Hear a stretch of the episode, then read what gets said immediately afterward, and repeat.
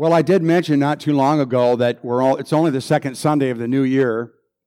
And the kids and I talked about not only Christmas and the wise men and the shepherds, but remember we started to talk about if you could do anything, there were important things that you want to do in, you know, uh, it's hard to talk to kids about 2020, but maybe tomorrow.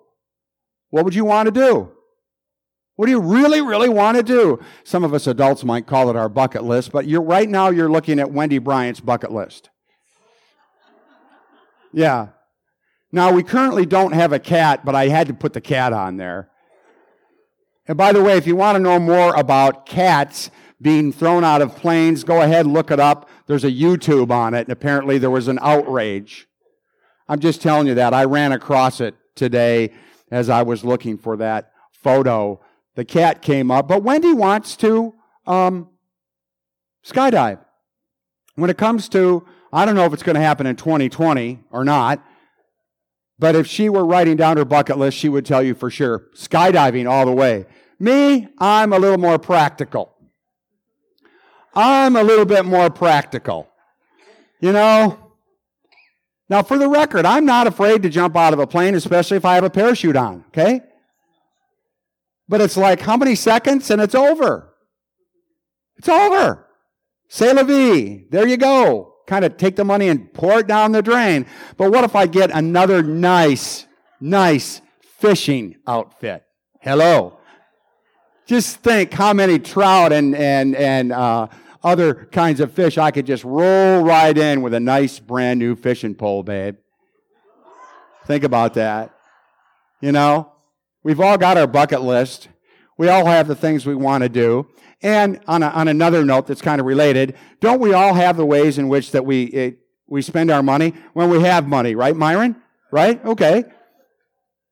Like you probably bought some coffee the other day. Right, okay. Some people do things like skydive and buy a new fishing pole. Yeah. We have things we want to do. We have desires. We have those things that are important to us, and we all know, I think there's enough of us in here would all agree that quite often, though, the phone rings or something pops up in the mailbox, or maybe news from a doctor that changes everything. We all know that. We'll talk just a little bit about that. But today we're talking about the bucket list. We're talking about goals. We're talking about those things that not only we want to do with our lives, but we're talking about some good advice here coming from God on the lips of the prophet Micah. So let's hear from the prophet Micah, please. Be reading Micah 6, chapters 6 through 8 in the English Standard Version. With what shall I come before the Lord and bow myself before God on high? Shall I come before him with burnt offerings, with calves a year old? Will the Lord be pleased with thousands of rams and ten thousands of rivers of oil? Shall I give my firstborn for my transgression, the fruit of my body for the sin of my soul? He has told you, O man, what is good and what does the Lord require of you? But to do justice, and to love kindness, and to walk humbly with your God. This is the word of God for the people of God. Thanks be to God. Thank you, Wendy. Oh God, may the words of my mouth and the meditations of all of our hearts be truly acceptable to you, our rock our strength, our Redeemer, our Savior. Amen. Well, I'll tell you what, the prophet Micah gets right to the point, doesn't he? We'll talk more about that in just a minute. But uh, the prophet Micah was uh, considered a minor prophet, and it doesn't mean that what he had to say wasn't important. It just means he didn't write that much. But when he did say something, he zeroed right in on some of the most important things for any of us to know. Look at this. Oh God, what do you require of me? A lot of people have said that. What do you require of me but to do justice, love kindness, and to walk humbly with your God I don't know what it was or why I decided to do it, but it seemed to me that this time of year, as we talk about goals, as we think about them as well, that it was appropriate to kind of put it in the, in the context of a bucket list as well. I've already, I, well, there were uh, a big hand, a large handful of you in the pastor study on Wednesday morning, and you might remember I pulled out my iPad, and it was January 1st, about 11 in the morning. We were on vacation, and I had a full list of 2020 goals. Remember, I had them broken down in personal, bunch of them, personal goals, and then there was a whole list of family goals, and then there was a whole list of work goals as well. Um, I was just sitting on the sofa. Pacific Ocean was only about 40 feet away and looking out the window, and it happened, you know. God spoke to me. I'd been thinking about a lot of these things as well, but um, personal goals, New Year type goals as well. How many of us have seen the movie The Bucket List? Okay, a lot.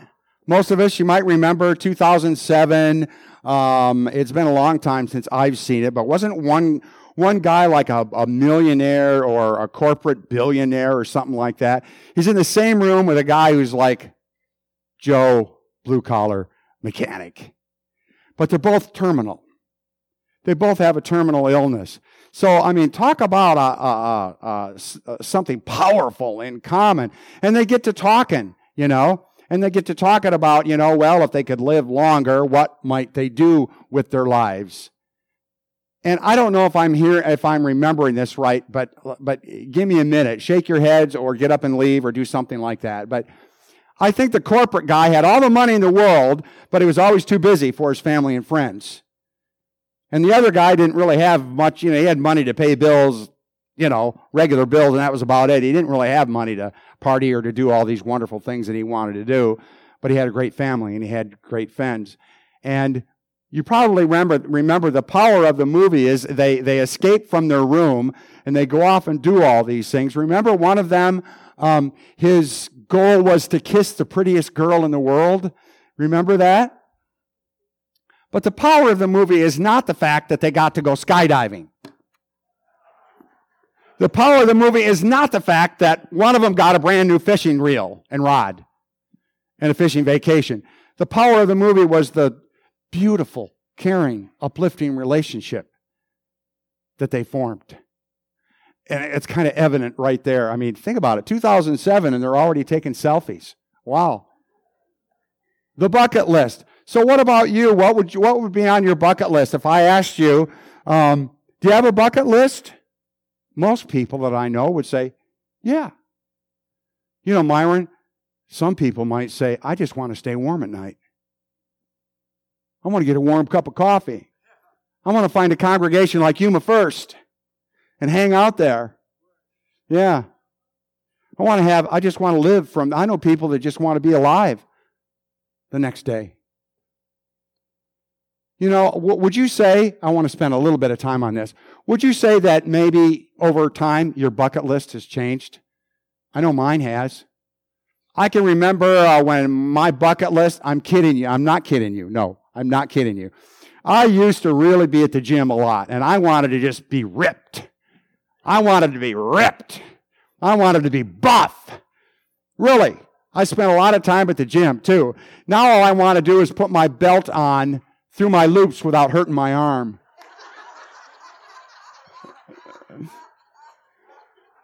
really? This morning I put my belt on and I'm going, oh God. It didn't used to hurt like that. It didn't used to hurt. Your bucket list changes. You know, uh, Wendy and I have talked about it with, uh, by the way, uh, the, over the New Year's, again, we met uh, our family some of our family in, in um, San Diego, we've done that for years. Brian and Cindy, they're about our age. They're getting ready to um, retire as well. And we've been talking about is that walk in Spain, that the Camino something. Camino del fishing rod or something like that. I don't know. But it's a spiritual walk. You kind of get, depending on your abilities, you get on this, and it's in Spain, and you get on this, and it really, truly is a spiritual experience. It is. And um, it, it's powerful. It's a powerful spiritual experience. We've been talking about that, and I have days I wake up, all I want to do is to be able to walk around the neighborhood without my ankle hurting. You know, our bucket list does change. It takes on different forms as we get older, and I can tell you it certainly has for me. Now, I'm only going to talk about the prophet Micah for just a little bit. Um, you scholars know, you Bible scholars know, Micah says some powerful things, but they really didn't know that much about him.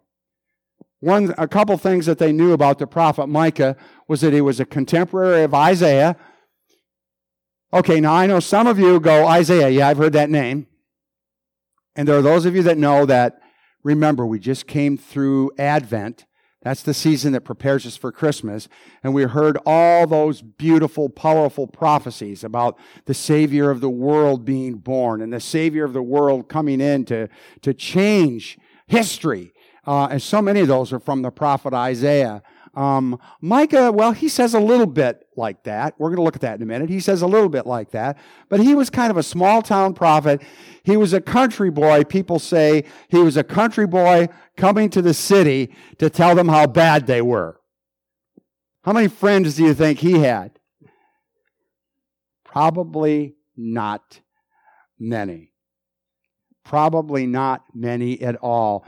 Oh, he was a minor prophet because he didn't write a lot. And one of the things that Micah really shares with us are some practical life lessons. What does the Lord require of me? Care for people. Treat people justly, no matter who they are. Walk humbly, not only with God, but with the people around you. Talk about some great advice. Talk about some really good things to have on a bucket list as well. This is, what, this is a scripture that Micah wrote that many of us are familiar with. As a matter of fact, last week, Fred, did you read this last week? The Fred, were you the worship leader last week? I know. Remember, Fred and I are at the age where our bucket list changes all the time. Okay? But we all, most of us here in the room remember the story of the, of the, of the kings. You know, the kings are way over in, in, in, in the Persia area. They go and they, they talk to uh, um, Herod and they talk to the, the scribes and the scholars and they say, We heard there was a Messiah going to be born. We heard that. Well, what do the scriptures say? And you know what they quote to him? Right here. This is what they quote. But you, O Bethlehem, Ephrathah, who are too little to be among the clans of Judah, from you shall come forth for me one who is to be a ruler in Israel, whose origin is from of old, from ancient days. Matthew chapter 2. When the three kings ask, when the kings ask, where is this Savior of the world going to be born? They quote the prophet Micah as well. Uh, you're looking here at a guy named David Guzik. David Guzik, I quote him all the time he writes a commentary called Enduring, not endearing, but Enduring Word commentary.